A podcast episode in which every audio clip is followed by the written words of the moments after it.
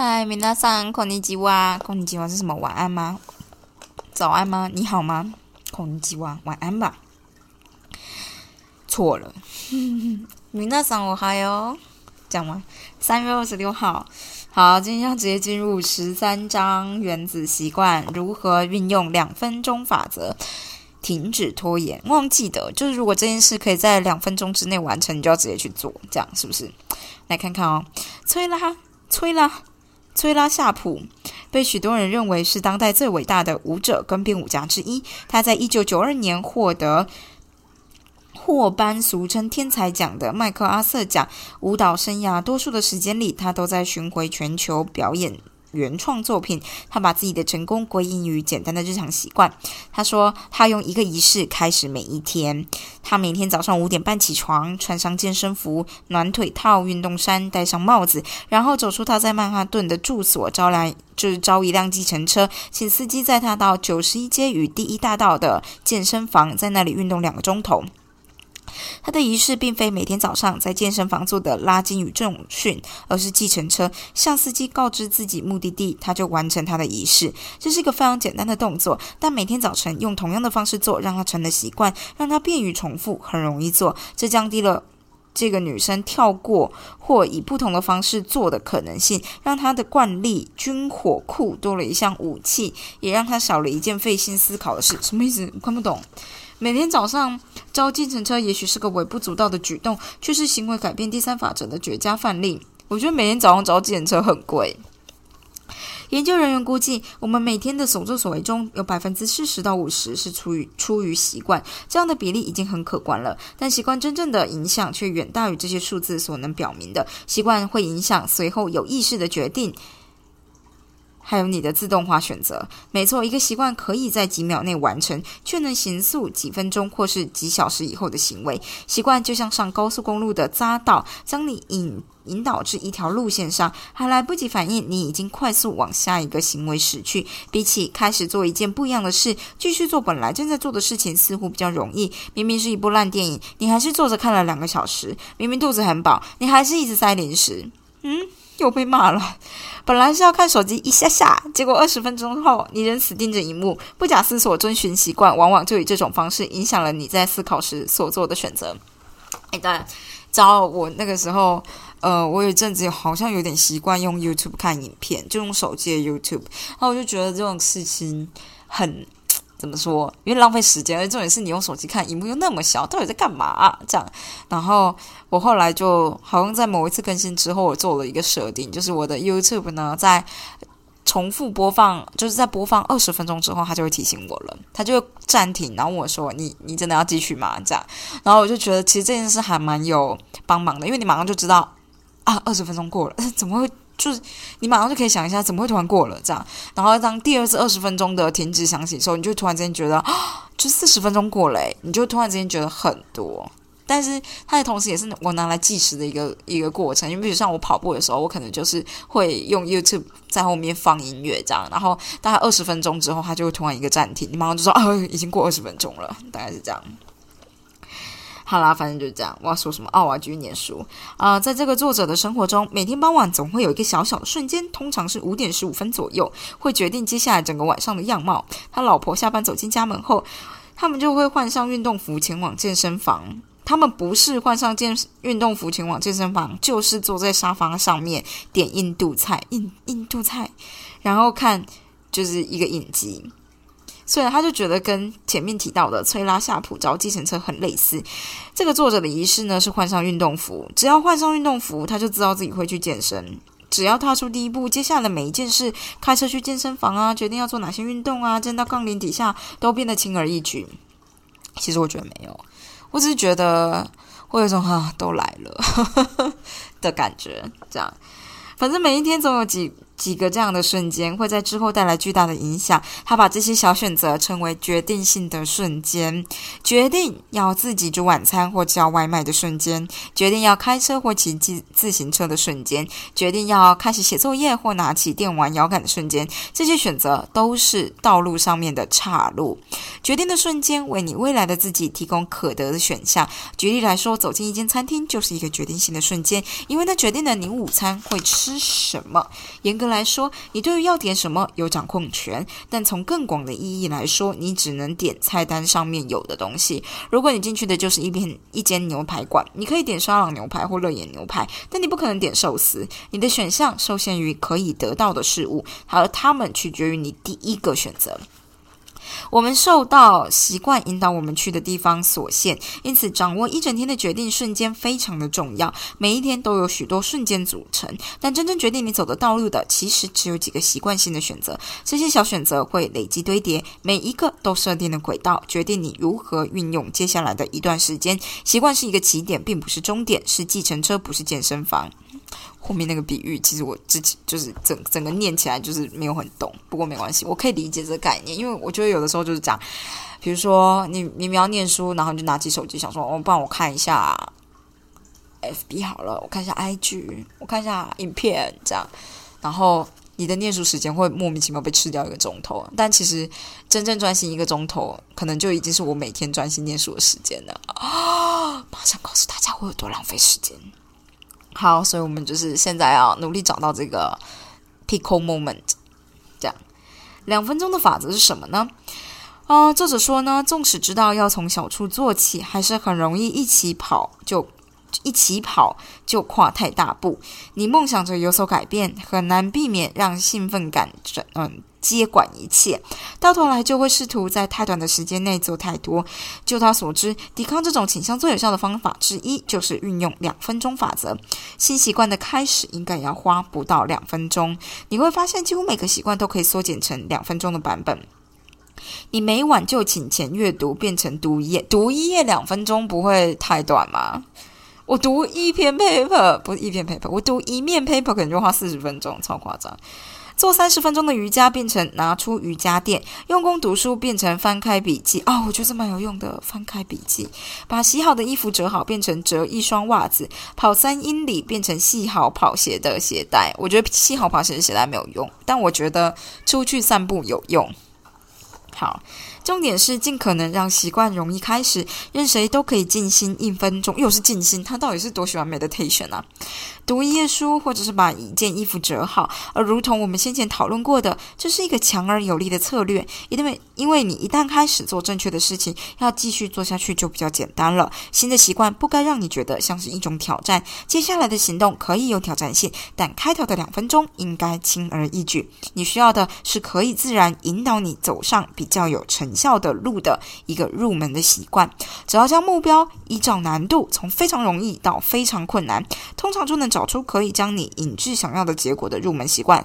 举例来说，跑马拉松非常困难，跑五公里很困难，走一万步难度中等，走十分钟很容易，穿上跑鞋非常容易。你的目标可能是跑马拉松，而你的入门习惯是穿上跑鞋。两分钟法则就是这样运用的。人们常常觉得读一页书、进行一分钟或是打一通业务拜访的电话没有什么好兴奋的，但重点不是做一件事，而是掌握起头的习惯。事实上，要先养成一个习惯，才能去改善。改善这个习惯。倘若你无法学会起头的基本技巧，就不太可能掌握更小的细节。不要一开始就企图打造完美的习惯哦，这句话太重要，是不是要念三次？不要一开始就企图打造完美的习惯。我们就是应该先做容易的事，持续的做。要先标准化，才能最佳化。要先标准化，才能最佳化。没错。啊，好烦哦！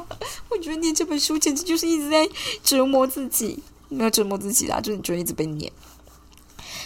等到你掌握起头的技巧，这两分钟就成了开启一个更大惯例之前的仪式。这不仅是让习惯变得容易的诀窍，也是精通困难技能的理想方式。越把一个过程的开头仪式化，你越有可能进入成就大师所需要的高度专注的状态。每次健身都做一样的暖身运动，会更容易让自己进入巅峰的状态。遵循同一套创作仪式，创作这件事的困难。创作这件困难的差事会随之变得比较简单。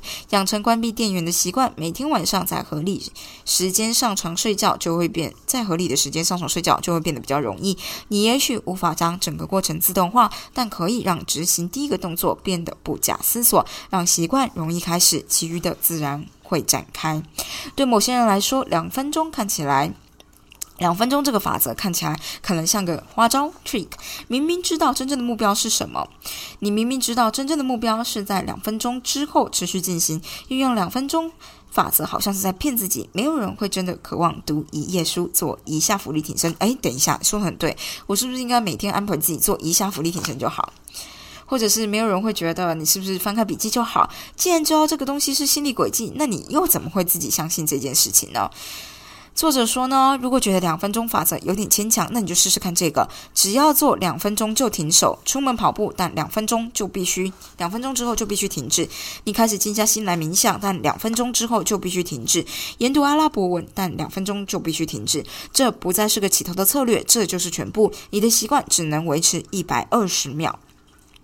他的一位读者呢，用这个策略减重超过一百磅。一开始他每天都去健身房报道，但规定自己不能待超过五分钟。走进健身房运动五分钟，时间一到就离开。几个礼拜之后，他环顾四周，心想：啊，反正都要来这里，不如开始持久一点吧。几年过去，他的体重也跟着丢了去了。写日记提供了另外一个例证，几乎每个人都能通过将脑中的想法付之纸笔而受益，但大部分的人不是写个几天便放弃，就是避之唯恐不及，因为写日记感觉像是一件苦差事。其实秘诀就是在觉得费力之前停止。英国一位领导力学，领导力学是什么？哦，发生什么事？英国一一位领导力顾问葛瑞格麦基昂，麦基昂，麦克鸡块。就靠着特意写的比自己想象想象中的少，来养成每天写日记的习惯。我我每天都写半页论文。他总是在觉得写日记很麻烦之前就停笔。海明威相信类似的建议适用于任何一种写作。他说最棒的方式就是见好就收。我每天都写半页的论文。这类策策略之所以有效，还有另外一个原因，他们强化了你想要建立的身份。如果你连续五天出现在健身房，即使每次只待两分钟，就是把票投给你新的身份。在你在乎的，你在乎的并不是练出好身材，而是把焦点放在成为从不错过健身的那一种人。你采取最小的行动来确保自己慢慢成为想要成为的人。我们很少用这种方式看待改变，因为每个人都只只在乎最终的目标。但是只做一下浮力挺身，好过完全没运动啊！我要被骂了。练吉他一分钟好过根本不练，阅读一分钟好过从未展券。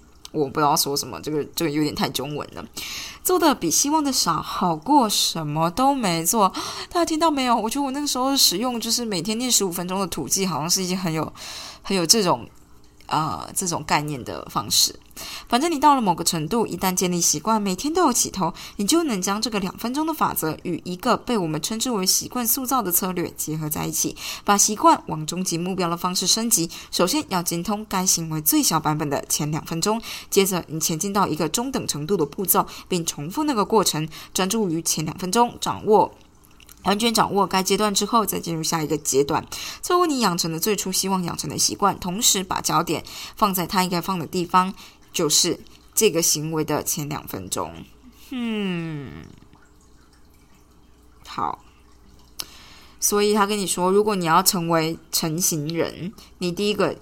阶段就是要求自己每天早每天晚上十点早到家。第二个阶段就是十点之前就关闭所有的电子装置。第三个阶段十点前躺在床上。第四个阶段十点熄灯。第五个阶段清晨六点起床。嗯，所以如果我是要成为已经完成毕业论文的人，第一个阶段就是我每天先写半页。第二个阶段就是没有第二个阶段了，就这样先这样子。对，好。他跟你说，几乎所有较大的生活目标都可以改造成两分钟的行为。如果是你想要长寿与健康，就代表你需要好的体态，那代表你需要运动，所以你需要换上运动服。所以最简单的就是你就是要换上运动服。第二个例子，他想要有幸福的婚姻，他就要需要成为好伴侣。那他需要每天做一点什么，让另外一半生活更轻松，所以他应该规划下周的每日三餐。嗯，这有什么有什么有什么关系吗？好了。反正呢，每当你觉得很难坚持某个习惯，就立试试看运用两分钟的法则，这是让习惯变得轻而易举的简单的方法。然后我们就完成第十三章。我还觉得，要是我每天完成一章的话，我们就可以，因为它只有二十几章，我们就可以在一个礼拜之内念完这本书喽。好了，这章的总了。习惯可以在几秒内完成，却会持续你影响几分钟或是几小时之后的行为。许多习惯都发生在决定性的瞬间。所谓决定性的瞬间，就是如同岔路般的种种选择，可以让你踏上成果丰收的一日，也可以让你踏上一事无成的一天。你闭嘴！你闭嘴！你不要诅咒我。两分钟的法则就是新习惯的开始应该要花不到两分钟。越是把一个过程开头仪式化，越有可能进入成就大事所需的高度专注的状态。首先，你就是要标准化，才能最佳化你无法改善不存在的习惯。好啊，就是那好吧。所以我觉得重点应该是许多习惯都发生在决定性的瞬间，因为很多时候我们对我们啊被偷懒嘛。